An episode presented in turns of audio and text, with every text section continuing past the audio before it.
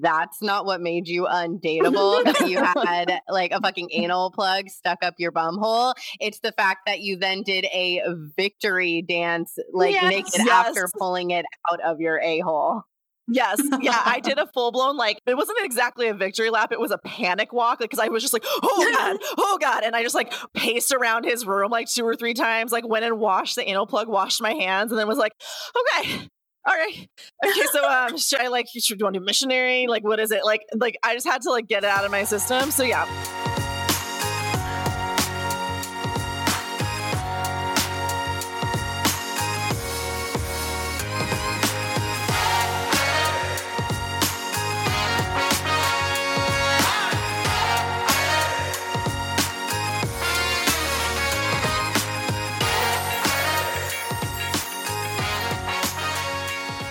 Right, so let's dive in. Welcome back, everyone, for another episode of Interstates and Heartbreak. I am so honored today to be joined by two podcast queens, Jasmine and Lauren. They are the co hosts of Undateable Podcast, and I'm not afraid to go on the record and say their podcast is probably the most real dating podcast out there. And I know people are going to think, like, what about the Call Her Daddies of the world? But no shade to that show. But I think, you know, that's a little bit performative. That's another topic for another day. Whereas on Undateable, these girls are their authentic selves. They share stories about their dick appointments, they share their most vulnerable moments. And I cannot wait to have them on the show. Welcome. Thank Oh my you so much for having us. Yes, thank you so much for that amazing warm introduction. Like I just cannot believe how excited we are to be here. My entire body is excited. From my toes to my clit to the top of my eyebrows. I'm just so happy to be here. Too much too soon. Honestly, never. It's mutual. Thank God. I love the fact that her legs were not included in that, though. Like, I, I don't know if you know this, but Lauren is also a double amputee, like, has no legs anymore. Sorry. They're just so short that you know, like it's just. I was just going for like where my like an- androgynous zones are. What is that called? Like I like Erogenous. Erogenous. Erogenous. Thank you. Androgynous is a completely different Honestly, term. Thank you, Jasmine, because that slipped past me. I was like, yeah, that's it. It's the word. It's the word. No, I always need a fact checker, truly. But I say it like it's. I say it like it's all factual. the confidence is always there, and we're here for it. We love it. We love it. So, I would love to dive in with what was your inspiration behind starting the podcast? And I feel like we're actually on like very similar timelines. Like, full disclosure, I texted you both after I listened to your one year anniversary episode. My one year anniversary, like at the time that we're recording, has not come up yet, but is coming up in a few weeks. Ooh, so, we launched the podcast during the pandemic. I feel like a lot of people did, but I think, you know, launching a dating podcast during a pandemic is a very specific choice and would Mhm. love to hear about the journey that led you there. Would love to share it. Jazz, you headed this podcast, so why don't you go ahead and start? Yeah. So I had been told for a long time that I should start a podcast because for whatever reason, I just decided that my Instagram stories were like my outlet and I would just like post constantly about all these like horrible dates I had gone on and like, you know, weird text messages that I've gotten. Like, and I even like started an Instagram for like weird messages I would receive on dating apps. Like, and finally got to a point where I was like, oh my God, like there's so many podcasts out there. And like, not to shade anybody, but there's a lot of podcasts out there that aren't even that great or that funny or that, like you said, like that real. Like, there's definitely some dating podcasts out True. there that are so performative or so out of touch for uh, what I feel like I've experienced. So, I basically was sitting there one day and was like, okay, I'm gonna start a podcast. And originally the plan was I was like, I'm gonna do this alone.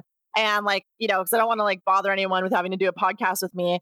But let's be honest, like it's hard. It's hard to like do a podcast on your own. Like that's a skill in itself that I don't feel like I could carry. and then I see this this woman walking around my office and I'm like, that's a funny bitch right there. And I barely knew Lauren, but one day I literally texted her and I say this joke every time, but it was kind of like passing a note to someone in class being like, do you have a crush on me? Or would you want to, do you want to be my girlfriend? Yes, no, maybe. And I was like, hey, um, I know we don't really know each other, but do you want to do like a podcast with each other, which talks about the most vulnerable insecurities that we possibly have.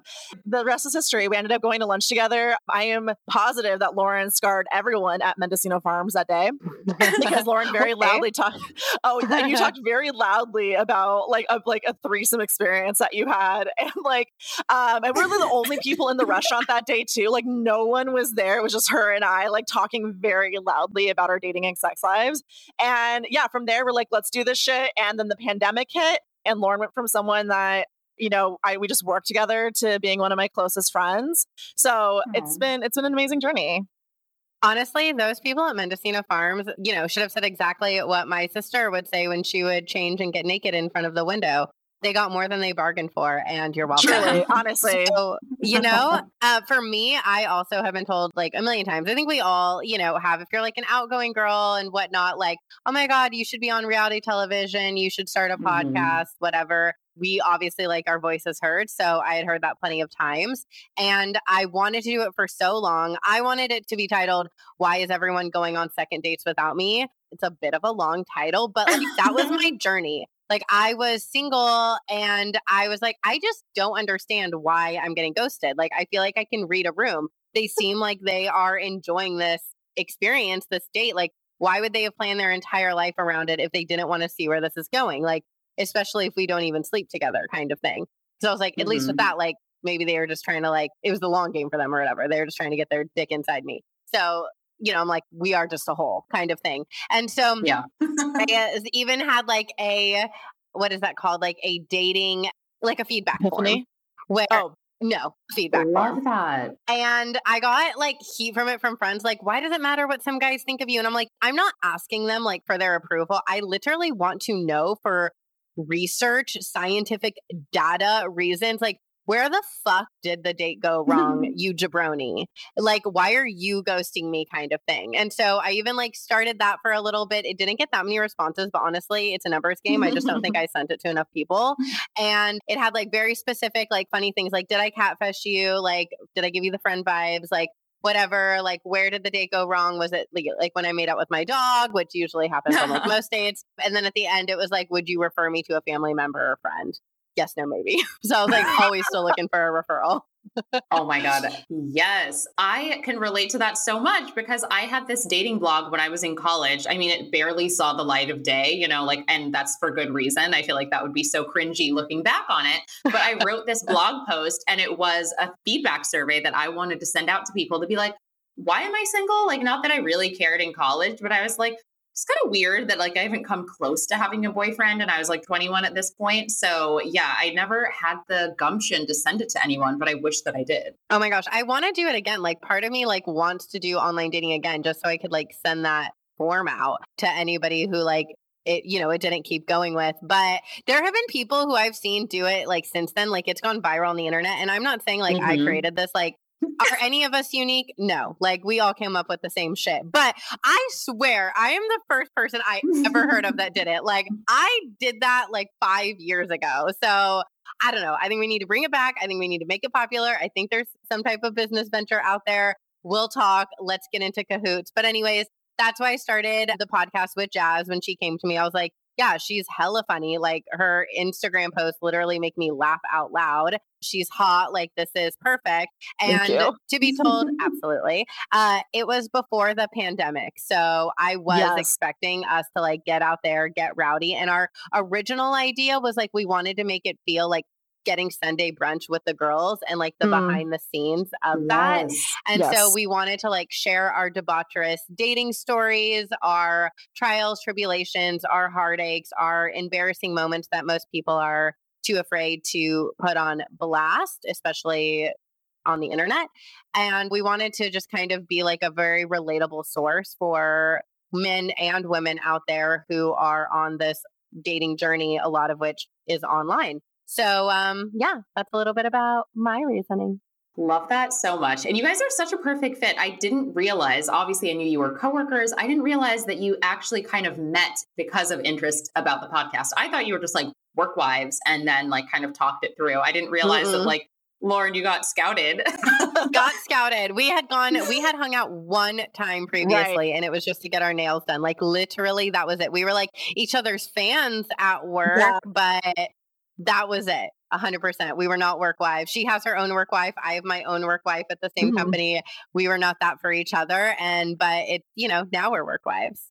Yeah. Aww. Yeah. No, it was exactly that. Like, I was talking to my work wife and I was thinking about it and I was like telling her, like, you know, I really want to do a podcast. I really, like, I think it's time. Like, I'm just like too damn funny not to have a captive audience. Like, you know, again, I'm delusional. I'm, I'm self confident to the point of delusion. and then I like, I was sitting at lunch with her and I was like, what if I did the podcast with Lauren?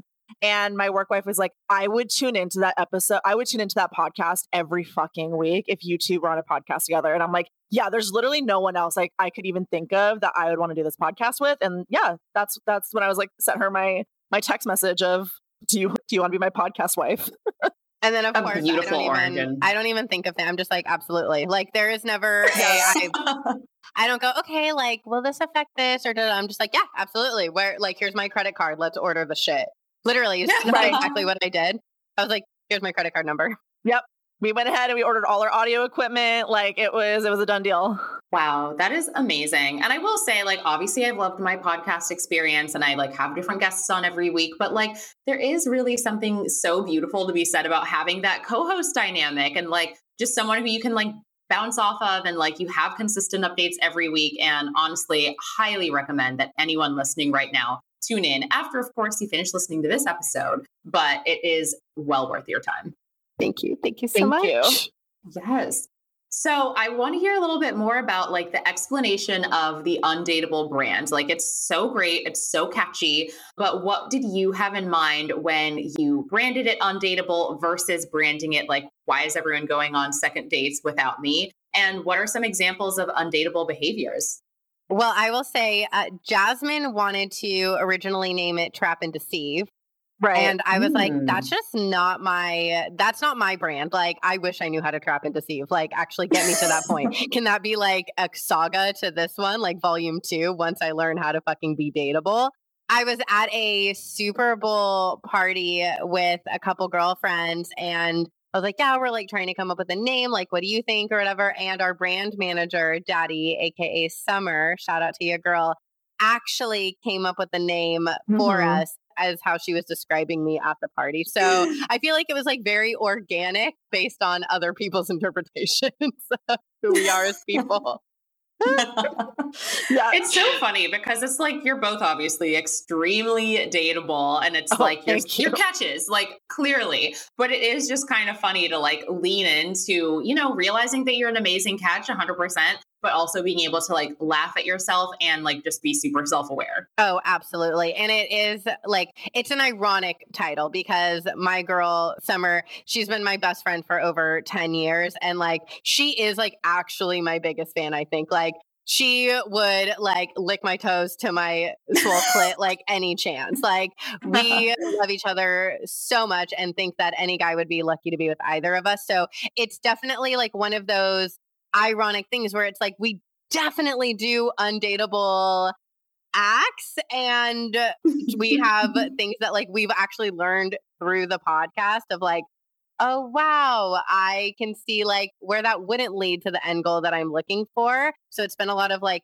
therapeutic aha epiphanies for us. But yeah I just to just to give Summer credit where credit is due, she does not actually think we are undateable. She just loves to pinpoint areas in our lives all the time consistently on when we do undateable things. Exactly. Yes. Exactly. And Leslie, I do have a small request. Um, you saying that you think that we're very dateable and like catch if you could make almost like a review video of Lauren and I that we can use on our respective dating profiles or even on our Instagrams. like if we could just have your stamp of approval, we'll be like, five stars from Leslie. Like that would be perfect because I feel like that would give us a vote of confidence for for the men out there. Honestly, I am here to be both of your hype women. I feel like, you know, it's that cliched version of like how guys will be like, "Oh, he's a catch from my mom," and like do the fake reviews. No, this is the real deal. Exactly. I'm here for it. I love that. I love this journey for all of us. yes, yes. So, on your podcast, every week you share your most undateable moment. And we shared that when we recorded for your podcast. So fun. And over the past year, have you had any favorite or most memorable undateable stories that you've shared that you would like to recap for our listeners here? Okay, so the one that came to my mind first is when I threw myself back on my bed, completely stark ass naked. In a very specific tone, I said, Pussy, it's what's for dinner. Just like beef, it's what's for dinner. And I don't know where that came from, but it was very unsexy. And the man I was about to sleep with was like literally paused and was just like, that is your most undateable for the week. Go ahead and write that down right now. I will not let you forget it. wow. I have So, you know, Yeah.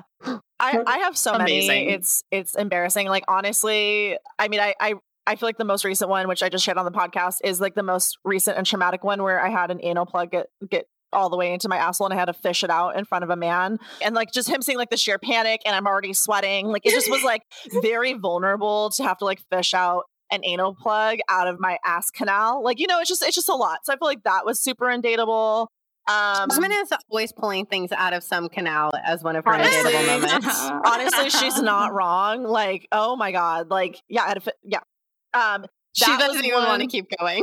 no because i just had a vivid memory of the other one and i was like ah that sucked um, Oh no. Do you want to know what Uh, it was? Go back and listen to the undateable in like one of the last like seven episodes. yeah just go Oh through like God, eight hours of content you'll find Yeah. it it's fine yeah It's worth it. It's worth it. I don't think that makes you that undateable though. I mean, it happens all the time. I feel like at the start of the pandemic, I would see all these like memes where people were like, please like refrain from putting things in your asshole for now because the hospitals are flooded. Like we don't have time to fish things out of there.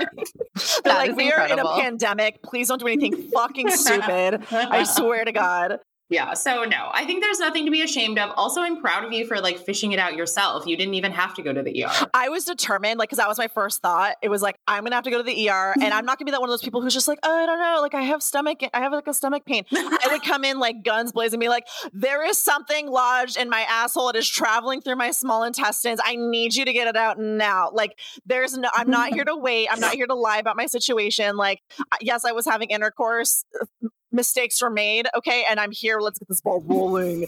The theme of undateable though is usually Jasmine saying something about her that's undateable and me or whatever guest we have being like, in that situation, that's not what made you undateable. that you had like a fucking anal plug stuck up your bum hole. It's the fact that you then did a victory dance, like Yes, naked yes. after pulling it out of your a hole.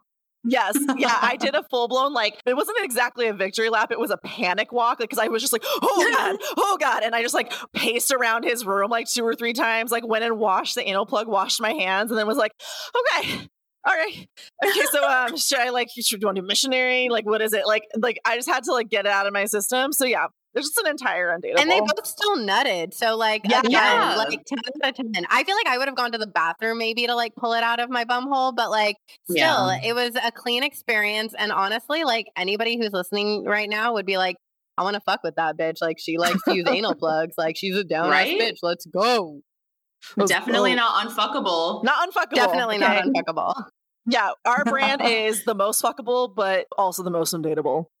I feel like that's a good balance. I love it. I love it so much. So, also, like, obviously, you've already alluded to the fact that, like, guys are very aware of the fact that you have the podcast. It's not a secret. And so, for me, that was kind of something I struggled with because, you know, I would go on these dates and I'd launched the podcast, but like, I wouldn't follow guys on like social until we were like a little more serious. Totally. So, I never really had to bring it up. And I was like, when do I bring it up? You know, like if I bring it up too soon, they might like judge and like listen to episodes. Like I recorded an episode with my ex, you know, like I don't need them to listen to that and like get all that insight with me. I love but that. But then if I wait, it's like, okay, are they going to think I'm like a liar and that I was hiding it? So I would love to hear about your experience with how guys react and kind of just like how you address it up front. Well, how dare them ever think you're a liar because you didn't share every single bit about yourself at the very beginning? I mean, like, it's not like you have a kid or something. Like, you have Right. a project, right? Like, you have a Yeah. business venture. Like, of course, you should not need to share that. For me, um, well, we're obvi- we are Insta official with Undateable. So it's kind of impossible not to know if you do look me up on social media, which I'm not that hard to find. And I do have a public profile. So I'd say it's nothing like, I don't, I guess I don't always bring it up proactively. Like since we've started, I've dated two exes literally and I've dated referrals. so I haven't really had to really think about knowing when to tell them, but also like my brand is too much too soon. So I feel like, of course, I'd share that with them. And I don't know, to be honest, the guys I date happen to be around me like literally while I'm recording the podcast. So A, um, like I'm just bad at time management. So like they don't really have a choice. And like B, I'm clingy as fuck. So like literally I force them to be around me all the time and I happen to be recording a lot of the time. So like I just uh, yeah, too much too soon maybe, but like I, one of my exes like went down on me during one of the podcast episodes early on. Wait, he attempted no to. Way. He attempted to. So okay, so this was like no, I have to share the story. I didn't come, but he licked my pussy. Share it. Yeah, Sorry. I know he oh like he licked it, but like it wasn't like he was like all in there for like 20 minutes. Like I we were recording and obviously I could see Lauren over FaceTime and I just see her like face shift and like it's like as if Lauren was trying to like Lauren's face was basically like, I have a secret that you'll never be able to guess. But her face was like screaming it and I was like, is he under the table right now? And she's like, How did you know? I'm like, Because your entire body language is saying he's under the table in between my legs right now. And I like, and I could tell like those two freaks were like, Oh my God, we're totally going to have this happen on air and no one's going to know about it. It's going to be like our dirty little secret. And it's like, No, no, no, no. Lauren's face gave it away immediately like we have shit to do. Like let's let's get on this. And then he like gets out from under the table wipes his mouth and is like hey jasmine. I'm like go go go build something. go fucking weren't she just working on a bookshelf? Go fucking build something okay Oh my God. Wow. Your the multitasking. Your listeners truly have a very accurate depiction of who I am as a person at this point. Yes. and also, Leslie's mom, we are so sorry. We're so, we're, I promise you, we try really hard. We're like really good people. I'm so sorry that this is your introduction. You know what? I might tell her to skip this one. Yeah, you know, yeah, every so often yes. I get a pass. Yes. But don't you uh, ever compare and like think, like, thank God that like my daughter isn't like that? Maybe, but like also, I feel like this is going to be an episode where I'm more open. So she's just going to be like oh. aghast at like the things that I share. Yes. So, like, I was going to say, like, okay, I haven't gone to that level, but my current boyfriend and I definitely had sex while I was like on hold with Verizon. So amazing. I don't know. I feel like there's like a certain power to it. Work smarter, not harder. Like, have I had sex while on a Zoom at work? Absolutely. And was I super nervous that I didn't mute myself? Yeah. That would be like my biggest nightmare. Like I've had times where, you know, like I'm changing because I'm like, oh, you know, like it's an early call or whatever. I'm still getting ready for work. And I'm like, I would get fired because it's like I forgot to turn my camera off and like everyone saw me naked on a Zoom. there are just yep. some things like I I mean obviously Lauren and I have been through so much, but some things that she still says, I immediately have like a spike of adrenaline because I am just so fearful. Like in that moment, I'm like, oh, she didn't meet herself. Oh my God. Like immediately just in a panic after hearing that sentence. Holy shit. I didn't actually mute myself and someone slacked me to mute myself. But no anything. Oh my god. Terrifying. I cannot. that is so amazing. I love living life on the edge, you know? Same. Yeah, yeah. So, have you ever had guys react negatively? Like, it sounds like you've had largely positive experiences. And of course, anyone you date, like, they're not worth dating if they're going to take issue with the podcast. But have you ever had any guys where it's like early on, you haven't like established that you're dating yet, and they've like come for you or like expressed any insecurities. Yep. Yep, I did. This guy and I are actually still friends, but we went on this date. It was like right before the pandemic really hit. Like restaurants were still open and we ended up like making out and all this stuff. And he was like really cool. Like I was definitely like interested in getting to know him more. And he knew I was working on a podcast. And he obviously saw that I had posted the first episode. I hadn't heard from him or anything. And so um, Lauren and I had continued podcasting and on one episode I had talked about like basically like lick this guy's tonsils for an hour and he like hasn't called mm-hmm. me and blah blah blah but it's okay. Like the last time he texted me he's like I'm so sorry I've been at this conference and I was literally living a dick appointment so it's fine. He ended up texting me and been like hey like I've been listening to the podcast. Like it was actually like kind of cool to hear like basically unfiltered like an unfiltered view of how you felt about things like but you know, can we like, can we talk? So we ended up talking on the phone and he was like, yeah, like, dude, he's like, your podcast is so fucking funny. You and Lauren are definitely going to like go somewhere with this. It's amazing. But I definitely want a woman who's a little bit more traditional, which is basically just like a dog whistle to being like, I don't want like a nasty hoe as a girlfriend.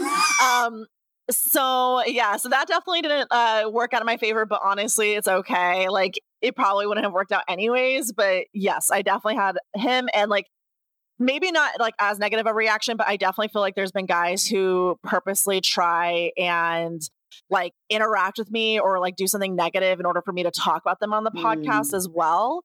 So that's another one. Ew. I know. Yeah, I feel like guys just like are so ego driven sometimes. And like, first of all, I think a lot of times they assume that they're even like worthy of being talked about of like, oh my God, like I yes. can't date her because like she's right. gonna bring me up. And it's like, I don't know, like you might not even be that interesting. So like calm down. Exactly. And even if I were to talk about someone, like I talk about my exes all the time. I'm not going to say anything except for the ex that was on the show and clearly doesn't care that much. Like, I'm not going to say anything that will allow someone to like identify who he is and like say his name or where he works or even like where he's from or anything like that. So, like, give me some credit also. Right. Yeah. I've had the, I've had experiences where like I guess for the guys I've dated like it we've had multiple talks about it like while literally like dating like they're over at my mm-hmm. house all mm-hmm. the time I'm over at theirs all the time and it's like the conversation comes up of like okay if we were to ever actually become legit official and go public like your brand you're calling yourself undateable so like when my family and friends and whomever like see your content, like you are highlighting yourself in a very specific way, and not everyone is going to get your irony. And so mm-hmm. I've had insecurities around that. Like if a guy doesn't, if a guy thinks like I'm too sexual to be with him, like you're not for me. Like you're like yeah. there we're just not compatible because like I am a very like I use sexual jokes like I think they're really funny like I am just a very sexual person with my friends with like everybody. And it's to me, it's not like, oh, she a hoe or anything. Like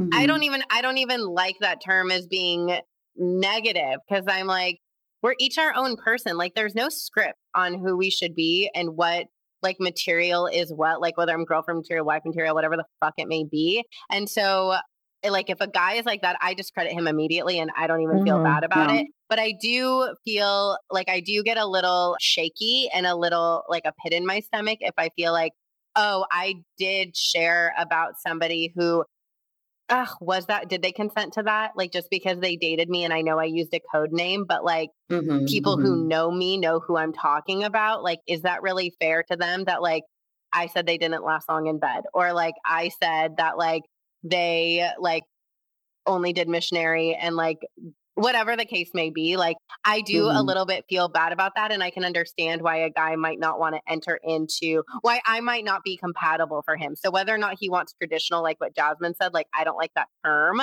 but like mm-hmm. if a mm-hmm. guy doesn't want a girl like me that's okay because i don't probably want a guy like him and that just means we're not compatible yeah, yeah. I think that's a good way to look at it is like, yeah, it's just a way to weed out people who you're not going to be a match with. Mm-hmm. And I can see why, if you're dating someone and you're like, ooh, I might listen to their podcast and realize they're telling a story about me, that's like a little, yeah, I can imagine it would give people pause. But I will say, like you mentioned, you use code names. So the only people who are going to know are like your friends. And I think guys are kind of deluding themselves if they think we don't like talk about this stuff with our girlfriends. Anyway. 100%. Yeah. yeah, you're so right.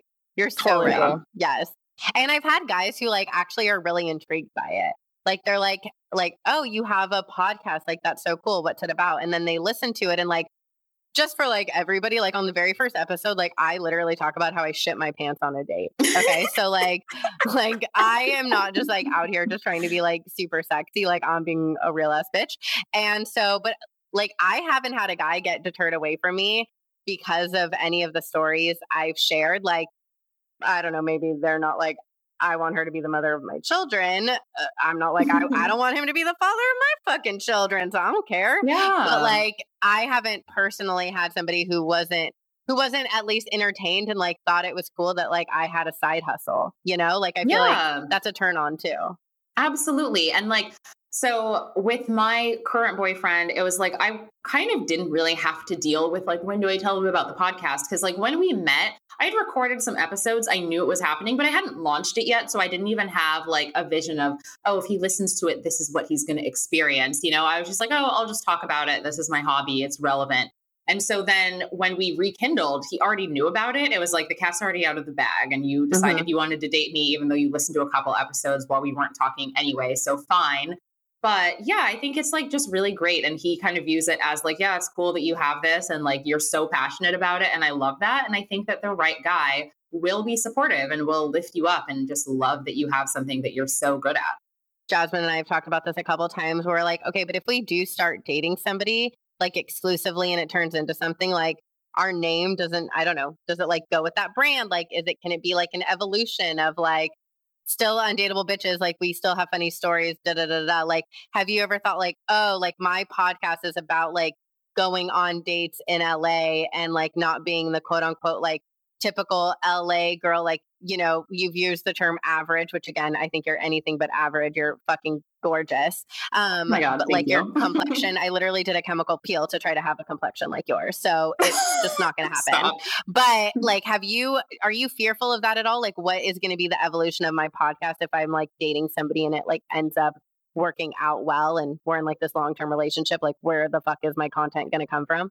Honestly, I have thought about that, but I think that because I interview different people every week, it's like, well, I can like also siphon off their content too.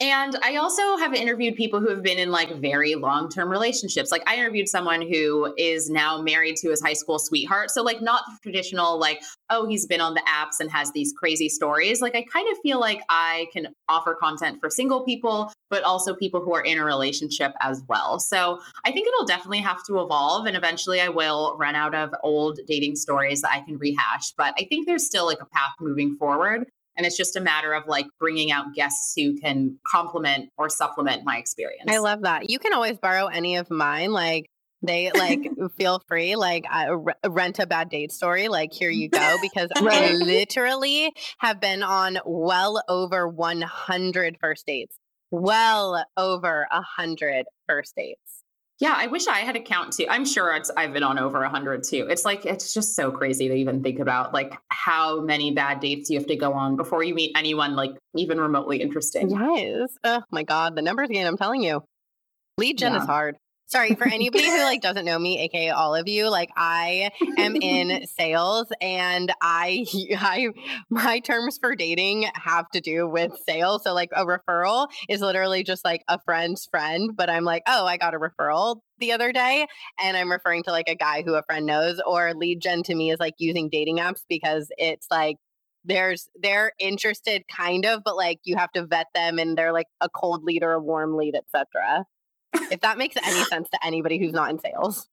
No, absolutely. And I used to work in consumer insights, and the number of times I've referred to like things that I've learned on dates as data points, which is the least sexy way to describe Amazing. anything in dating. Incredible. So, yeah, I'm there with you. Yes. So I know, Lauren, you mentioned like, you know, that guys might listen to the podcast and they're like, yeah, they're entertained. And maybe for some guys, they're not necessarily thinking like, I want that to be my wife or the mother of my children. And I think that transitions perfectly because I wanted to talk to both of you about, you know, like the concept of wifey material. And I feel like that's something you see everywhere. It's like in the movies, it's on social media. And I wanted to get your thoughts on like, what do you think that really is based on like how guys and society traditionally define it? I think that's unfortunately, I mean, we all talk about like being like wifey or whatever, but I feel like unfortunately that is really rooted in like very archaic gender roles. Like I definitely feel like the perception is oh she cooks she's she can clean she's like domesticated she's going to be able to raise my children i can take her home to my mom it's almost like she's palatable i feel like is the way mm. that it comes across is she's not too wild and like she's feminine enough and like she can do all these things that fit this very specific gender norm. Yeah, because like every time like I hear a guy talk about wifey material, it usually falls into like this domesticated realm um, and just not being someone that they're too afraid to bring home to their mom. Mm-hmm. Yeah, I I would 100% agree with that, and I think I've even seen it as just someone that they deem as safe Ooh, and yes. non threatening. Mm. I think that like if they are nervous that like you like sex, then that means like what if they can't fulfill you to your needs? Or what if you're too experienced for them? It's even perpetuated in media and on tv shows and whatever like i just heard this on a tv show the other day like i was like i'm never going to be your first for anything am i? And it's like okay why do you fucking need to be? Like why does that need to be where you find value in this relationship i don't give a shit if i'm your first like for things like Yeah. that's okay. Like, as long as I'm your last or whatever the case may be. Like, I don't know why that even matters or why does it even need to be about first or last? Why can't it just be about like, you're what's in the present and I am choosing you? Like, that's always been my Mhm. thing. It's like, I don't need anybody and I don't want to be with somebody who does need me. I mean, we all need a community, but like, just mm-hmm. the need to like get married, like, I want to choose you because I choose you. And so, that's how I think like society defines it and like guys that I know. But to me, I think, you know, being quote unquote wifey material is like someone who truly wants to have a partnership through all Right. the ups and downs with another person and embraces it. And, you know, like, I don't know, you, you don't make solo decisions anymore. And like, you're going to embrace that. And, you know, I think it's, I think a lot of people think of it as like settling down because that's the term, right? Like Mhm. settling Mhm. down. And for me, I've been like, well, if that's what it is, I don't ever want to settle down. Like both of those words on their own are like nothing I ever want to do in life. Like I never want to settle and I never want to go down. I always want to go up. So like why is this even something I'm like aiming to be? Do any of us even really know how to define it? Yeah, I love that so much. And like, I do agree that I think sometimes there's a perception where settling down is like, okay, like you kind of lived your life and now you found your partner and it's time for you to just like take a little back seat and like put some of those like passions and like that fiery nature behind you. But it's like, why does that have to be the case? I Mhm. feel like you need a partner who is going to lift you up. I agree that be like the true definition of being a wifey should be this is your ride or die and like this person is going to support you and bring out the best in you but not necessarily saying like oh now i have to sacrifice my individuality and all the Right. things that made me like fun before we were together Yeah, 100%. And it's just really hard to find somebody with that same mindset who also wants to be in a committed relationship. Like I've talked about one guy in particular on our podcast a lot. I call him Dallas Cowboy, and he is amazing. We actually met like right before Christmas 2019 at a gay bar called the Abbey in Los Angeles. And yes we ended up my friends left we were like celebrating a girl's birthday he was out there like for a wedding and like with one of his friends who was gay and he was like yeah i'm down for whatever long story short we ended up like having a threesome that night like me him and another guy they neither of them were gay like we had just met and it was fun and they both like i was the center of attention which i loved and i was like I was like, oh, I'll never talk to him again. When I woke up the next day, I was like, oh my gosh, like I that was so much. Like, of course, he's just gonna think that I'm only sex, and he's not gonna think I'm anything else besides that. And then we like Ubered back to the hotel. I had to go into Intercontinental in downtown Los Angeles in nothing but a fucking thong because that's all I had been wearing the night before. Wait. Santa hat. what It's like a really Stop. cute outfit. I'll like send you a video and a uh, pic. yes Um, but we like do all that, and he ends up like we are texting and everything, and he ends up staying a day later just so that he can hang out with me. And he Ubers to Long Beach, and we like go to dinner. We like have it's we have the best time. We obviously like fuck until the sun comes up. I end up having to go to Dallas for work like a month later. He stays with me at the hotel the entire week I was there. And like we've just Wow. been like off and on talking ever since. Like we'll still FaceTime for hours in in, in between relationships and whatnot. And it's been over a year now, like a year and a half at this point. And he just is like, he never judges me. He like wants what's best for me. He's not threatened by hearing about other experiences. He was like one of the first people to tune into this podcast, like give us notes, like be our supporter, like hype us up to his friends and people. And like that is like the type of guy that I like want like his idea of like feminism and masculinity and his open mindedness. But like we're also never going to be together because there's things like because that's not what we're gonna do, and that's okay. But it's hard to find somebody who like I meet with on that level who totally accepts me for who I am, who like also wants to like get married and have kids. Like I haven't been able to find Mhm. a person that's both. Mm. Yeah, and I think too, I think it really stems from the fact that if we just look at how sex is perceived by women, I feel like we've made a lot of progress over the last few decades to say like hey, women are sexual creatures. We're not just like, you know, domestic individuals who are just here to like pop out kids and have like no sexual desires. Like Lauren and I talk a lot about like the Madonna whore dichotomy quite a bit on our podcast too, where Mhm. like you can't be both. You have to either be a saint or you're a whore and there's no in between when that's not true. And I feel like women have really, really progressed and have become a lot more embracing of their sexuality. But I feel like men haven't done that. And there's still so much stigma attached to women owning their sexuality. And it's like, look, can I cook? Hell yeah. Can I clean? Absolutely. Like, I will make a beautiful macaroni and cheese and bring it to your mom's house, but I will also try sucking your dick on the way home. Like, I can be both those Mhm. things, and that's okay. Mhm. Um, but it, to Lauren's point, it is hard to find a guy who is so comfortable with that aspect of you. And it's almost like they they're okay with you being sexual, but only for them. Like the thought of you even having previous partners is like.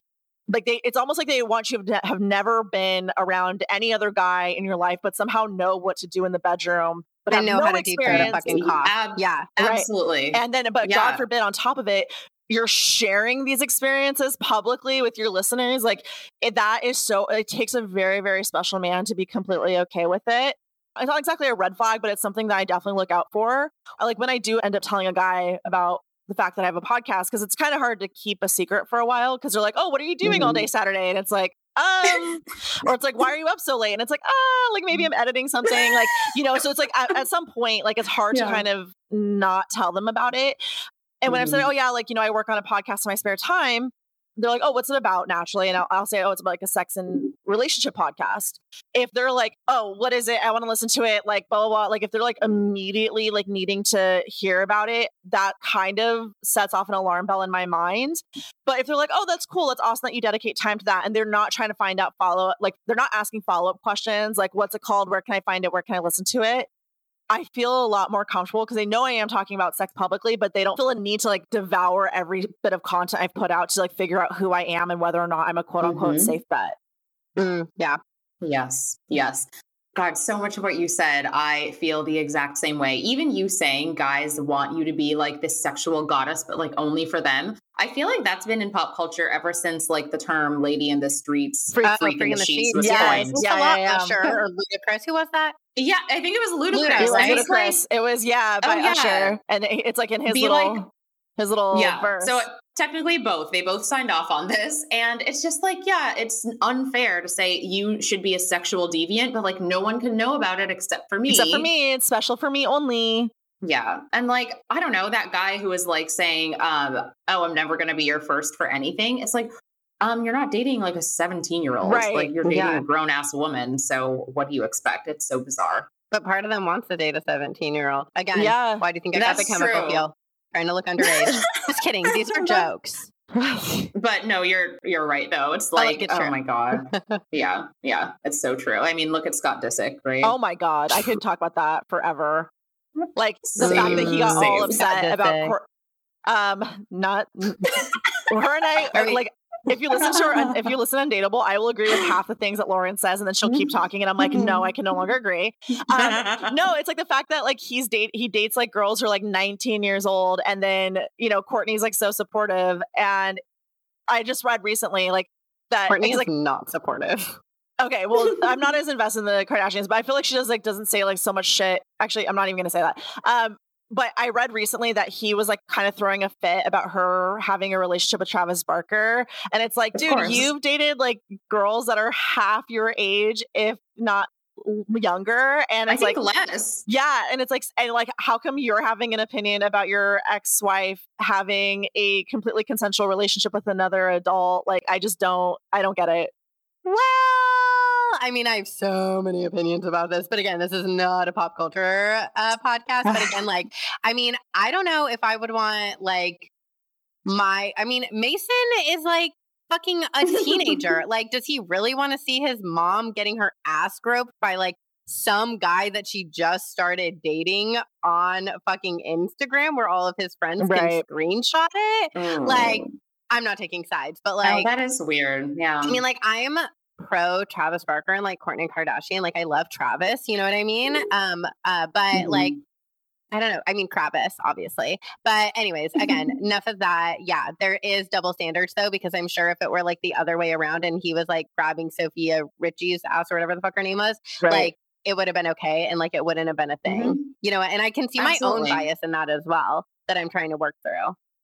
Yeah. And I think that's a great transition because I feel like, you know, as women, we love to like lift other women up and like we want to own our sexuality and all of that. But I still think like there's a lot of internalized stuff just based on like how society depicts us. And even the idea of being like a wifey or being a Mm. cool girl, I feel like it's really perpetuated by women as well. And I listened to your Pick Me Girls episode, and it's so interesting to give like I guess actually, I would love if you could give an explanation of it because you clearly did your research and will explain it way better than I could. So basically, a pick me is a woman who kind of like puts down other women in order to seek validation and approval from men. So, for example, it's like the girl who's like, Oh, I could never spend that much time on my makeup. I just put on mascara and I go. And it's like, Okay, like that doesn't, mm-hmm. so who fucking cares? Or it's like, Oh, like, all these other girls are like really not into sports, but I fucking love sports. Like I'm like just like one of the guys, and like I don't have girlfriends because there's like too much drama, and it it's like this um, like, this constant need to invalidate other women's you know experiences, their likes, and you know in order to elevate themselves and make themselves palatable to men. And it's like you're not winning regardless. Like you're just perpetuating patriarchy and you're playing into it, whether you think you're being against the mold or not. Like please bethany for the love of god please take a seat like jesus christ you're, you're wearing us out um so that was like the that's like what a pick me girl is And basically, I think it's just people also who like define themselves by what they're not and others Mm. are, or vice versa.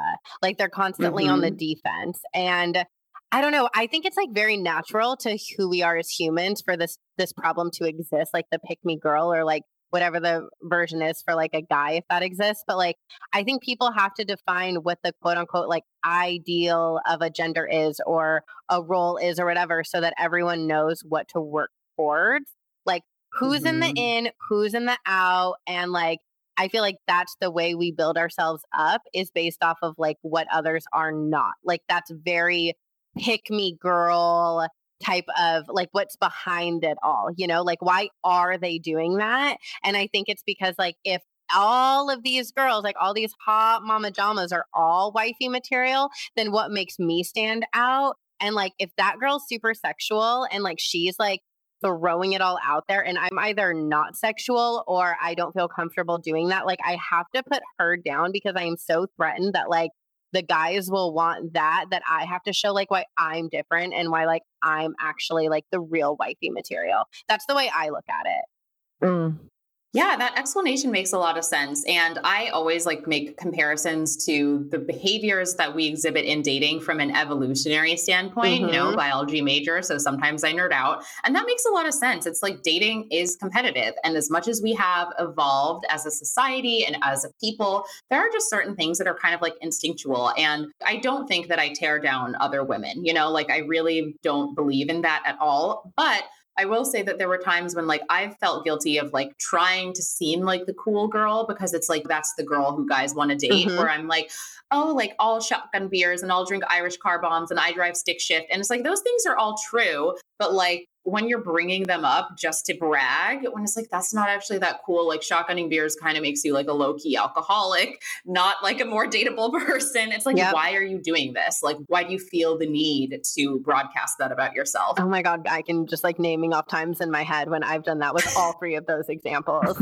And again, like I don't think I'm that girl who is like trying to purposely put down other girls. I think we're all trying to show like what makes us different because again, that's like it is evolutionary. It's also just like the society we live in. Like that's how you can become successful at a business. Like you need to put yourself out there and show what makes you different, right? But I think like the problem is and the the bad thing about it and what it turns into, whether we're doing it internally or externally, is that we are judging or negating somebody else because we are insecure. And it has to do mm-hmm. with like our own insecurities. And so when I see somebody do that, I'm just like, oh, that like makes me sad for you because I like know what's going on behind the scenes because I've done enough work in myself to learn like what's going on behind the scenes in my own head and in my own heart when I'm starting to feel like I need to tear down someone else in order to make me look better or different. Yeah, I'll always go back to Cady Heron's monologue at the end of Mean Girls, where she's like, calling someone else fat won't make you skinny. And I know that's like a really cheesy moment, but the sentiment behind it is really valid. Yeah, 100%. Yeah. Yep. I also feel like kind of this thing in society, it really just perpetuates a lot of men's bullshit, right? Because it's like when you feel like you need to be the cool girl, I feel like it can make you self conscious about being seen as like high maintenance or crazy. Mm. So then, like, guys will get away with a ton of stuff because you're like, well, I don't want to be like other girls and I don't want to be a nag. And so I'm not going to bring up all these mm. things that are bothering me. Right. Yeah. I feel like it's just, it's such a way to control women and just like whenever a guy like calls women high maintenance, I'm always just like, okay, well, just say that you can't afford her and go like whether it's like emotionally or financially just like just just say you have little little wallet energy and go like i'm sorry but like i can't energy. i cannot I deal it. with that Incredible. like but i do feel like it does play on women where we end up you know not wanting to quote unquote be like other girls or be like other women where it's like oh i don't want to be like seen as a nag and like let's be honest like women are socialized to take care of other people and men are uh, absolutely socialized to think for, about themselves first and foremost and for a woman to like speak up and speak her mind, it's almost like saying, You're not supposed to have an opinion. Like, this is a man's world. Let me do what I want. And like, I'll figure it out on my own. But you need to like just sit down and be quiet. I feel like it's just such a, it's such an archaic way of making women feel like they can't have a voice. And if they do, they're a nag and they're annoying. And it's like when a guy speaks up it's seen as powerful like oh he speaks his mind he's a straight shooter like he's no bullshit but a woman does it it's like god she's so hard to work with like she's so bitchy mm-hmm. like she's so opinionated like oh my god like do you always have to have an opinion? Like the same energy and the same credit isn't given to a woman as it is a man for the same reasons. Yeah it's really really unfortunate. I'm jewish so it's like women are actually like women have a lot of opinions in Jewish culture and we like are never afraid to say it. And if you go to Israel, like this actually, this like inequality in gender really does not exist at all like it does in the States. Like mm. women are are seen to be like, oh, of course she's a CEO. Like it's never a I I don't know the if there is a pay gap there. I actually haven't looked into that. I fucking should. Um, so like fact check me, but I don't believe there is one just because like women are really held to esteem in Judaism. And so for me, like if you date this bitch right here, like you're gonna know what I'm thinking. If you're like, ask me what's for dinner, I'm not gonna be indecisive unless I literally don't give a fuck. Like I will tell you exactly what I want. I will tell you exactly why I'm upset.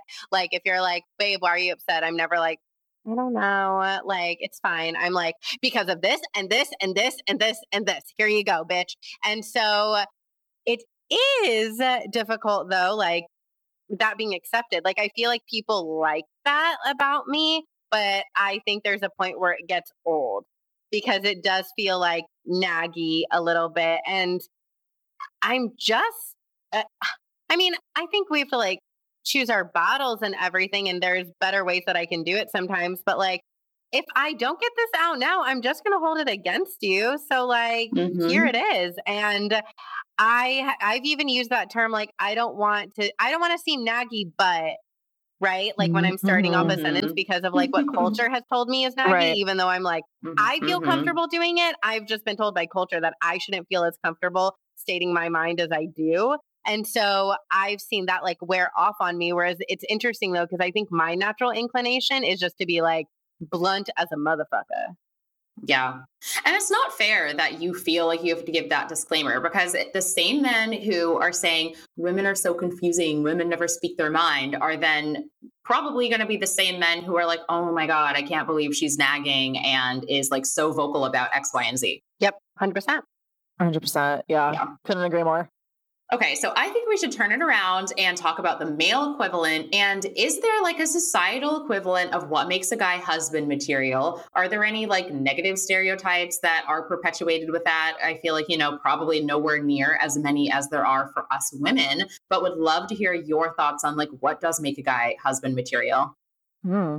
Let's see. I'm I'm trying like as you said that I was like kind of checking myself and thinking like are my ideas of husband material is is that rooted in like archaic gender roles? But mm. after thinking about it for just 2 seconds I want to say no. Like I feel like it's someone who wants to be a true partner with me in life. Like they are here to like support me and they're here to push me to be a better version of myself every single day and they're also thoughtful. Like you know if i'm having a bad day if my my partner was like, Hey, I got you Sour Patch Kids because I know it's one of your favorite candies and you're having a bad day. Like, that's like, that's extremely sweet to me. And so it's someone who's like able to think outside of just their own bubble and like be empathetic and, and support me. And like, I always have that dream of like being a quote unquote power couple with someone where it's like we're constantly pushing each other to be the best versions of ourselves. Um, and they, and you know communicate our our thoughts our needs our feelings with each other in a healthy way to me that's husband material like it has nothing to do with like can they change my tire like it'd be cool if you can but if mm-hmm, you can't that's mm-hmm. okay mm-hmm. like that's what aaa is for yeah. yeah i think for me it's like evolved over time i've seen it change on like what i deemed husband material and i think it obviously just depends on the person i think there's an element where i do feel like i fall into like societal standards of like should the man make more than me? And it's like, I don't care about that, but like sometimes I do.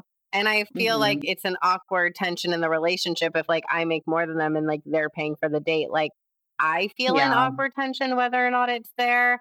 And there's a biological element of it as well. Like, I do feel like, well, I want to know you can support us if, like, I decide to, like, have kids and, like, I don't want to, mm-hmm. like, how much mm-hmm. maternity time do I get? And, like, all of those different things. And, like, if we have multiple kids, like, does it make sense to pay a nanny or, like, what I, you know, whatever. Mm-hmm, like, mm-hmm. all these different things when I think of, like, quote unquote, like, husband material. But I think when I really think down to it, I wanted someone who is a really hardworking, who's passionate, but who chooses to, like, put me first and someone who I can mm-hmm. trust to do that and knows what he wants and is willing to to work for it. So I guess that's what I think of when it comes to husband material, but I also like my dad was an electrician and very handy and there's an element of like this little girl inside of me who does want someone just like my dad. And so I do want someone who's like good at that because I'm like I'm not and I don't want to be. Like I'm sure I could learn yeah. to, but I don't want to. But I'm also like, eh, who cares? Like we can delegate, we can pay someone to do it. But there is like a yeah. level of that that's like attractive to me when a guy can work with his hands. So it's like, I don't know. I just think someone who makes me laugh and is good to me and supports me and my dreams, whether or not they change down the road, like to me that's husband material but i also feel like there is societal standards on a man should make more and a man should you know do x y and z i do mm-hmm. see like the pressures that men have on them and i'm not right. blind to that or think that it's only women yeah Absolutely. And I think there's so much to unpack because it's like, you know, when I think about, okay, like how much do I want my future husband to make? It's not about like the man has to earn more than the woman. I think it kind of goes back to like the power couple dynamic that you mentioned, Jasmine, of like, I don't know, I just want someone who can live like the same type of lifestyle that I want to live. And not all of that is money. Like if I were to marry a millionaire, but he's like, oh, I don't want to spend our money on vacation. That's a waste of money. Right. Okay, that's not a match. Right. We're not going to have the same lifestyle that I want to have anyway. So it's about like, yeah, are we on the same page? And like part of that is finances, but then a larger part of that is values. Yes. Yeah. Absolutely. Yeah. And like you made such a great point. It really is about like, can't do we have like a similar lifestyle that we're striving for or that we currently have? Like I previously was dating someone who, you know, didn't didn't make a ton at all and my friends were like oh we were going to do like a quick little trip to mexico ask your boyfriend if he can come and i had to be like he can't because one, he can't afford it, and two, like he has to give like a month's heads up because he works retail in order to take time off. And like that sucks. Like that sucks because I mean, I'm fortunate. It's not like I'm sitting here being like, well, that's like on him. Like I know I'm fortunate and I know I have a privilege, especially now I work from home. I'm remote forever. As long as I work at this company, I make good money. I can take care of myself and I can do that. I can go on a trip over the weekend to Mexico if I want. And for me, like that was actually a really defining moment because I previously used to say, like, well, I don't care how much they make. And to some extent, I don't necessarily care how much they make. I obviously prefer that it's comparable to what I make. But it's also like, do you have the flexibility that I have? Like, can you mm. come with me on these trips? Like, it was really eye opening that, yeah, like, as much as we want to, like, quote unquote, not be like that girl who's so shallow and like materialistic, like, finances do matter and we're kidding ourselves if we're going to sit here and say that it doesn't matter how much someone makes like it does because they need to be able to match our lifestyles and what we want in our lives too mm-hmm.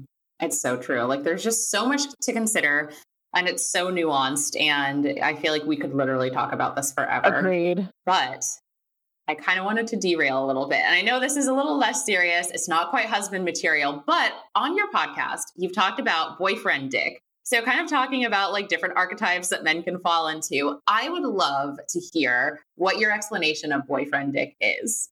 Well, shout out to Harry from Too Hot to Handle, one of the like most viral dating shows during the beginning of the pandemic, because like, way to go for him for fucking branding boyfriend dick and creating sweatshirts off of it and all. And like, he literally created a brand for himself based off of like giving boyfriend dick. But like, when I think about it, I think of like somebody who like kisses my forehead.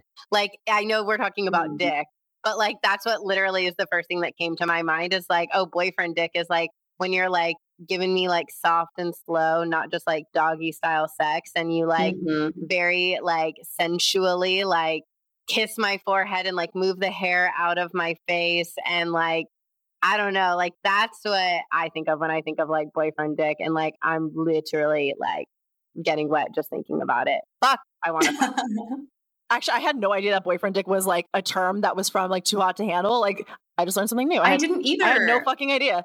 Um, we talk about this all the time, but like the bar is on the floor and it's so sad. Like it's literally someone who asks me like for consent, who like, especially with like when we're in the act, be like, oh, is it okay if I do this? Like, is it okay if I do that? Or like, and is like truly making sure that we're having an experience together. It's not just two isolated people trying to get a nut. It's we're this is something that we're doing together. It's something to experience together. Like one of my current partners is the epitome of boyfriend dick. Like he's always like like the way that he kisses me before anything happens, it's like soft and slow and tender. And like the way that he holds me beforehand is like it almost it feels loving. And let's be clear, like there's no deeper emotions attached to to our situation. Like we set a very strong understanding from the beginning that this is very casual. But in that moment, it feels very loving and it feels like a very safe place. And I've had some of the best sex of my life as a result because I'm I feel safe. I feel comfortable because I've had mm-hmm. sex with other guys, most notably like the guy that I was having sex with for the last like 2 years and it really feels like a transaction. It feels like I'm here to have an orgasm, you're here to bust a nut. Cool. Like and we're pretty much just like trying to take care of ourselves while using the other person and it shows and I don't feel as safe or comfortable with him as I do with my current partner.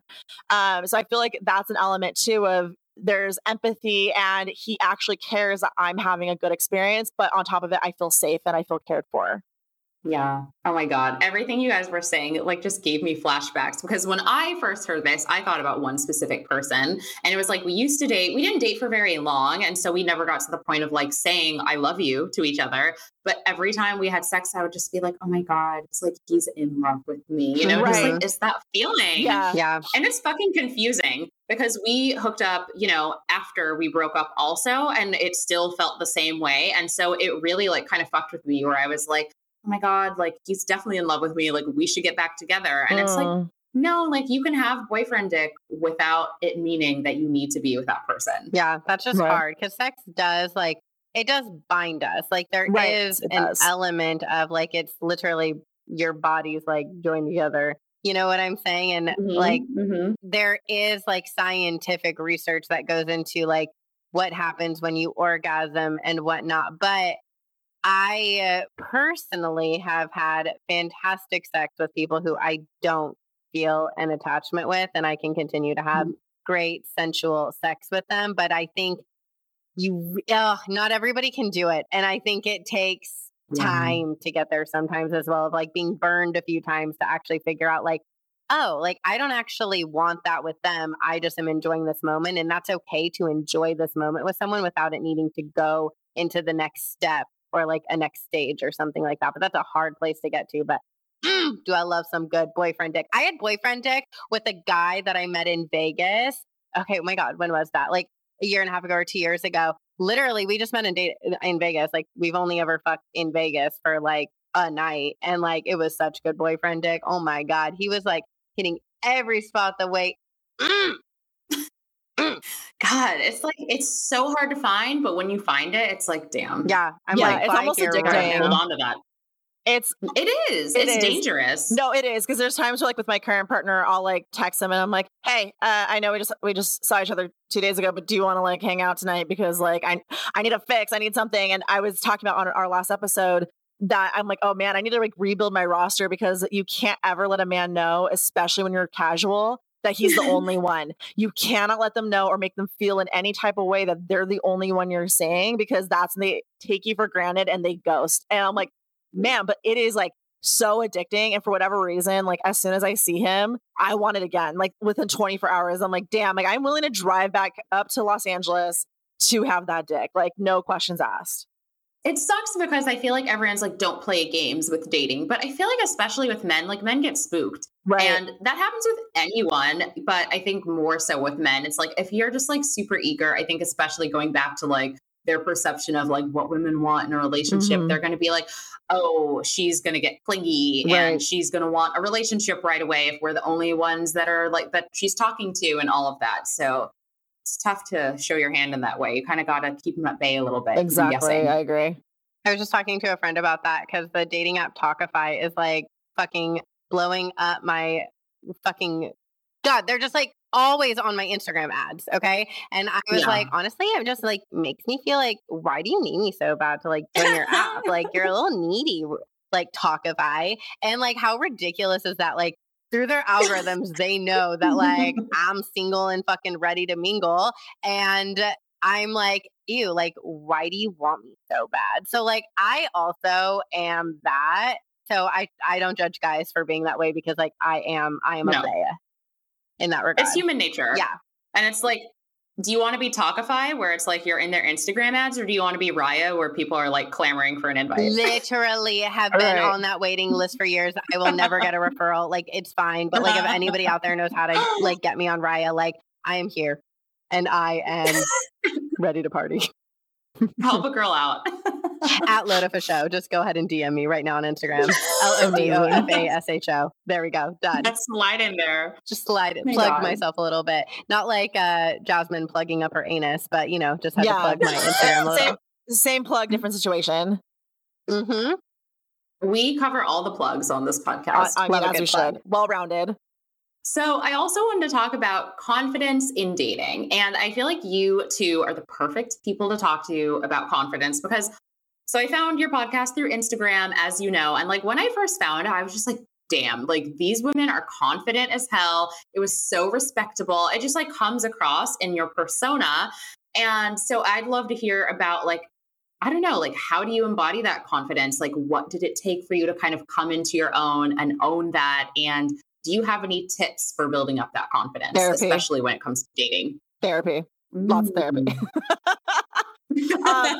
no, I definitely I think conf- I think something that you have to like call out though with confidence is that it is a journey, and it you have good days, you have bad days. Like there are times where I'm like, honestly, I should get a fucking tax write off because it is a goddamn blessing to see me naked. Like, and then there's other days where I'm like, oh, why would anyone want to look at me? Like, it, it's definitely like a journey, and you have good days and bad days. But I think it's also one like taking time and space for yourself to like honestly unpack your shit and where like a lot of your negative mindset or like negative notions towards yourself like where does that come from and is it true and also like where's the source of that coming from like did someone in like third grade make you feel bad because like you couldn't afford nice clothes like okay well that girl's probably mm. in an mlm right now and like has never left our hometown like you know so that's part of it but also it's like recognizing what you're bringing to the table that Wow, yes, like we're all very similar in some way, shape, and form. Like no one is like truly their own snowflake. Um, I do believe that you have to recognize the fact that you are a value and it is a privilege to have someone take space in your life. Like you allow someone to take space in your life. And that is a very valuable and privileged position for someone to be in. And if that person doesn't value that and they just kind of treat you like you're some run of the mill person and that your time is expendable, then they shouldn't get a seat at the table in your life.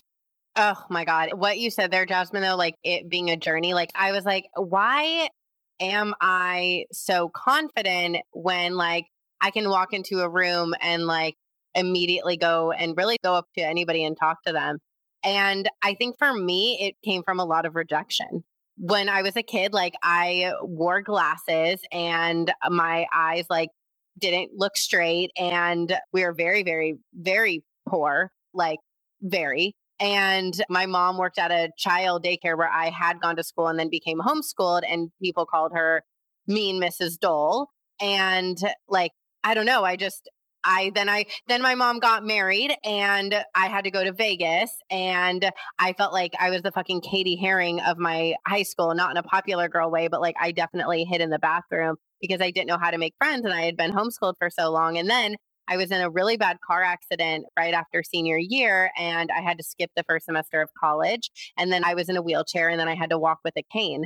And like, if you can imagine being brand new at a college and literally having a limp and having to walk with an actual cane, like, I just knew people were saying shit about me. And then I abandoned my religion. I don't know a better way to say that, but I, I you know, I was a very religious person. And then I stopped being religious and and found a different path in life and that was really like my your entire identity is that and then i ended up having to move to another state for work where i didn't know anybody and then that didn't work out and i ended up solo traveling for a year where i was alone and i would like literally give myself pep talks like i would look in the mirror because i didn't want to sit alone and eat so I would look in the mirror and I would be like, Lauren, like people will like you. Like you are a fun girl. You are a nice girl. Like just go up to them and introduce yourself. Just do it. And I would like count to three. And then I would just like go up and I'd be like, hi, can I sit with you? And, you know, like I've been turned down plenty of times. Like I've been at a bar before and like asked a guy out and he has told me like flat out no. And I think for a lot of people, they would stop right there and that would traumatize them to never want to do it again. But, you know, because I've had so much rejection in my life, I don't know what it is about me, but I like, I, I don't see that as a way to stop. Like, I think it's also just my mindset. Like, if you tell me no, I'm just going to ask in a different way. And mm-hmm. so I, I think there's some natural personality traits in there. I also think like I've excelled a lot at like my career and in my friendships and I have an incredible hype team and I just have like learned to believe in myself through trials and tribulations and I think that has like what what's been what helped me come into my own and help me love have the level of confidence that I have today. Wow, I love all of that. And I do think it's like important to call out that the rejection actually helped build your confidence because it sounds paradoxical at first, but I do think it's like when you're worried about getting rejected, you're like, how will I ever recover mentally from that? And then like it happens and you're like, oh, I forgot about it in like a day or two, oh, or yeah. maybe even less. Absolutely. And so just realizing like it's not a crippling thing. It's like totally fine. It definitely builds character. And I also feel like, you know, sometimes you think like, oh, the people who seem like they should be the most confident on the outside, like you are, yeah, they seem like they should be the most confident because like they are traditionally pretty or whatever, you know, they aren't always confident, you know? I think that sometimes like I definitely wasn't popular in like middle school. I look back at some photos and I'm like, how did you let me go to picture day like this? Right. I look hideous. And so I've had to like generate my confidence in other areas aside from my looks and build character and learn to laugh at myself. And some of it is fake it till you make it, but then yes. a lot of that does translate into genuine confidence. Oh yeah. Like I'm in sales, baby. Like I said, like I thrive from rejection at this point. Like every no leads you closer to a yes. Like I said, I've gone up to guys and asked them out and they've said no. And for me, I'm just like, that's great dinner story material. Like it's never a waste mm-hmm. of time if you turn it into a bit. And like that kind of just became my motto. I love that. I love that. And I will say I can't be like, "Oh, I'm so great at approaching guys." Like I definitely have areas to like work in in terms of my own confidence and also just like my thoughts on approaching guys in general.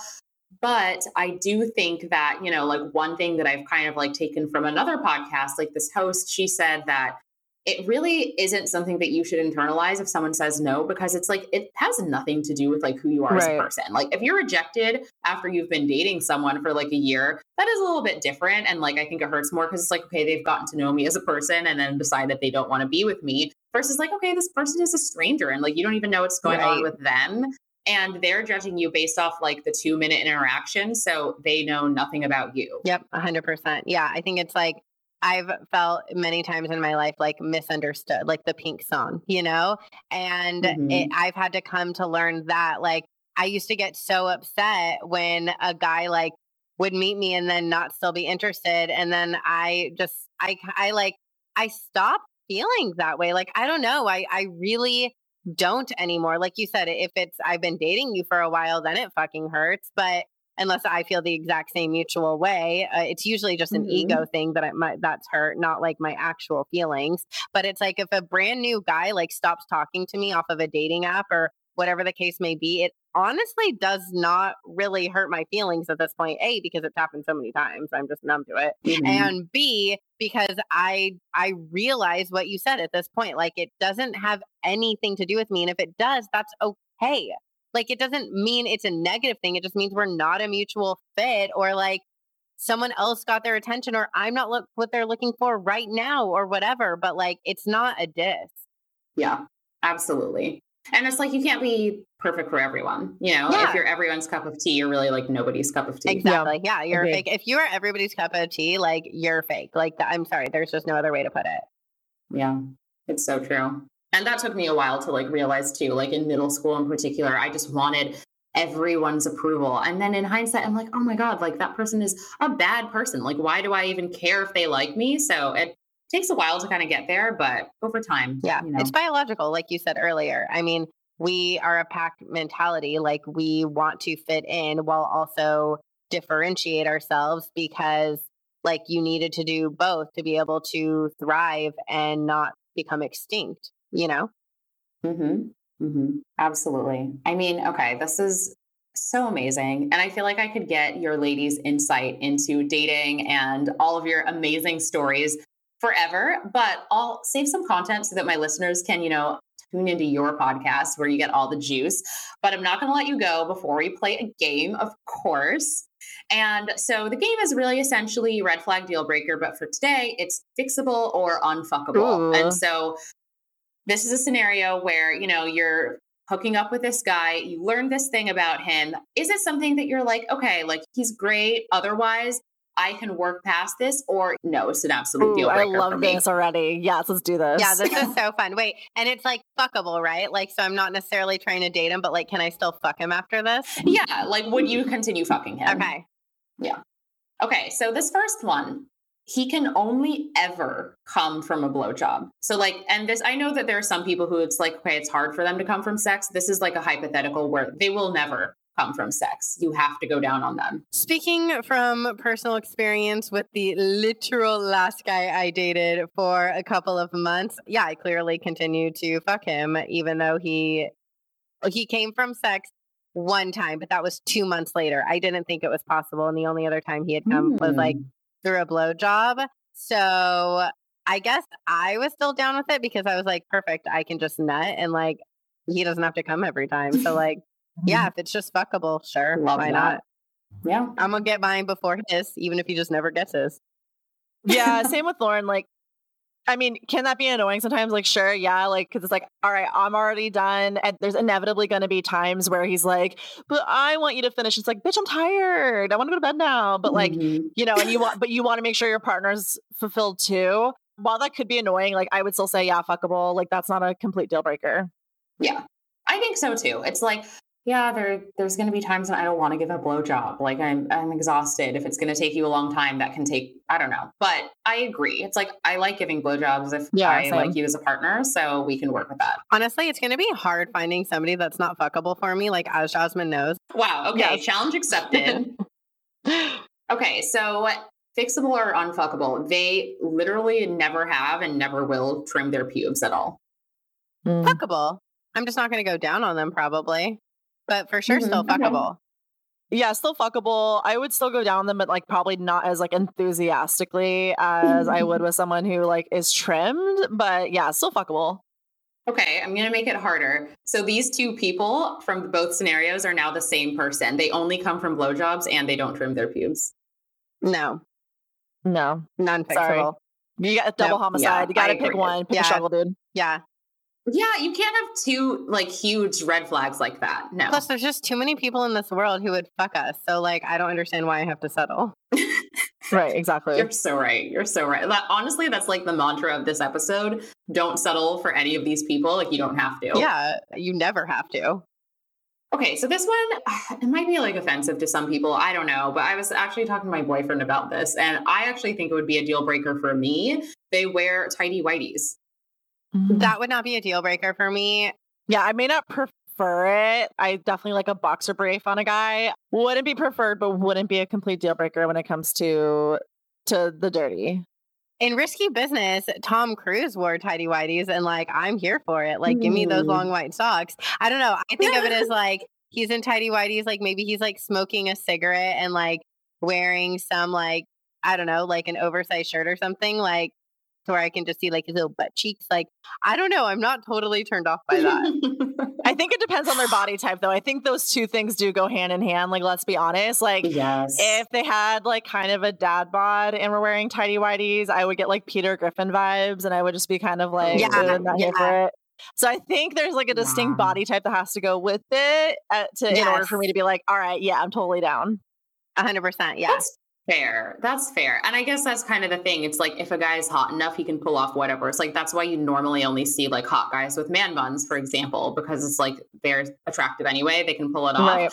But I just get the vibe of like a really skinny guy who is kind of like, oh, you look like an adolescent, and like that's not sexy when I Mm. imagine tidy whities. yeah, Interesting. Okay, yeah. If they look if they look like very boyish, like they're like like thinner guy, yeah, like I would probably get super super turned off if they look very like young and adolescent. I'm not into that at all. No, Yeah, same. No, It- no, thank you. crossing over into creepy. Yep. I know men want to date 17 year olds, but like women are not the same way. So no, some women, but not. Yeah, I think no, most of them. no, no, no.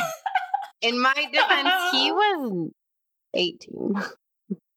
Move on. Oh, Okay. Interesting. Go offline. okay. He baby talks in bed every time you have Fuck sex. no. Deal breaker. Deal Nope. breaker. No deal breaker. Absolutely not. Same. I had a guy do that to me one time, and I was mortified. I was absolutely. he? He would like be like, "Oh, that's a good girl," like and like he'd be like, "Yeah, just like that, huh, baby." Like he would talk to me so fucking Are weird, dog? It- what the it was- so weird. And on top of it, he wanted me to like very aggressively squeeze his dick, like to the point where I'm like, "I feel like I'm gonna hurt you," and he's like, "No, I want you to squeeze it as hard as you can." It was such a weird experience. What? It was so fucking weird. Um, yeah, I've had that happen before. Hate it. Don't recommend. I feel like that is the type of guy who would now go to a dominatrix. Like it sounds like he really has some very specific needs he needs fulfilled. Agreed. I completely agree. More power to him. Not for me. Not for me. Next. I Just was like so the uncomfortable. MTV Yeah, that show. Next. Next, immediately. Okay, so the last one, and you know, this is sad because this isn't something anyone has control over, but every time you have sex, he sweats like so much that it's just like it's all in your face, it's like in your eyes, like sometimes it like gets in your mouth. I Uh, literally yeah. had this last year deal breaker. It sucked so I can't like listen, I already have a hard time finishing. Like I already like everything needs to be like static for like 5 minutes. Like same position, same stroke game, like nothing changes. Like Mhm. like even if like the wind blows on me aggressively out of nowhere, I'm like, "Oh, it's gone. I got, now I got to start back over." This guy was like literally on top of me and like droplets of sweat were hitting my face and I was just like every time I'd be like, "Oh, lost it. Yep, it's gone. Nope. Like nope, it's gone." And like yeah, complete deal breaker. Jasmine, I'm so sorry that you've had the last two happen to you. I am so like, sorry as well. We're just going to be hypotheticals. Unfortunately, it is, uh, you know, it, it, being a numbers game in my life. Um, unfortunately, I have lots of stories, lots of stories to share. uh, I've definitely had this happen uh, on multiple, more than one or two, or more than three, or more than four, or more than five occasions. Um, so I would say it's still fuckable. It depends on how attracted I am to the person. So I'm thinking of a few instances where I've gotten like their sweat like on my face, on, in my mouth, like whatever. And like sometimes like we're nasty. And like if I'm a super attracted to him, like I'm going to lick up his sweat and like Ooh. it's going to be like a nasty situation, but I like love to get nasty. So I'm down for it as long as I'm like super attracted to the guy. I have had it happen where he was on top of me and he was sweating on me. And I was literally like, I am going to actually throw up right now because I've become so unattracted to this person. But mm-hmm. I mean, if I think you're hot and I think like your body's hot, like I don't give a fuck. Like I'm like, yes, baby, sweat on me. Like let's slip and slide all over each other. Like I literally want to treat their abs like a slip and slide, and I'm like here for that. Oh, love that so much. That's a positive spin on it. I love that. I fortunately, I guess, haven't really encountered a super sweaty guy, but I think that's the take I'm gonna I'm gonna say. Like if it's the right person, still fuckable. Yeah, I think that's the case for like most things. I'm like trying to think I of agree. like what something else would be like a deal breaker. And like, I don't know if it's sad that I can't think of one, but like, I know they're out there. I have standards, I swear. I don't think it's sad. I think it's just you being positive and open. Yeah. I just feel like I know I do ridiculous or what to some people are disgusting things or I don't want to feel like I always have to be shaved or like I don't want to feel like I have to be like some standard so I try to like give the same grace that I expect. But again, it really depends on like how attracted I am to this person. Like if I'm super attracted to them, then like yeah, like non-shaved pubes, like a bush and fucking sweat, like I'm here for it. I don't care. Mm-hmm. Let's get gorilla, like you know what I mean. But like if I'm not that attracted to him, like if it's like an eh, and he has any of those things, I'm gonna be like, oh nope, deal breaker, deal breaker, can't handle it. So oh it just God, depends so on right. how attracted I am to them. Yeah, things are like really only a red flag when you don't like the person. 100%. Just like guys are only creepy if they're like reaching out to you and you're not attracted to them. Like yes. if a guy slides into my DMs, I'm like, oh my God, you're so creepy. Unless he's hot as fuck. And then I'm like, oh my God, this guy slid into my DMs I'm like he's so hot. like, or if a guy hits up me on the street, I'm like, oh my God, like, can I walk anywhere with a guy like not staring at me. But if he's super hot, I'm going to be like, oh my God, like, hello, daddy. Yeah. yeah. A hundred percent. Oh my God. Well, this was amazing. And I would love to have you plug where listeners can find your podcast, your social media, all of that great stuff. So you can find us at the Undateable Podcast on Instagram. And then you can find myself at the Dog Lord. And you can find me at Loda Fasho, L O D O F A S H O. And obviously, you if you liked the content you heard and want to hear more, you can obviously find us on Apple iTunes or on Spotify at the Undateable Podcast. So T H E Undateable Podcast. And we're the two bitches with our asses out. Yes. Yes. Can't miss them. And if you enjoyed this episode, please, please, please share on social, share with a friend, tell the whole world about it. As always, you can find my Instagram at Leslie Nope, L E S L I E G N O P E, and you can find the podcast at Interstates and Heartbreak. Thank you so much, ladies. Thanks, Thanks. Let's be exclusive. Subscribe to Interstates and Heartbreak wherever you listen to podcasts for more firsthand stories about the unglamorous side of dating in Los Angeles. And while you're at it, you can write me a love letter with a rating and review on Apple. See you next Sunday.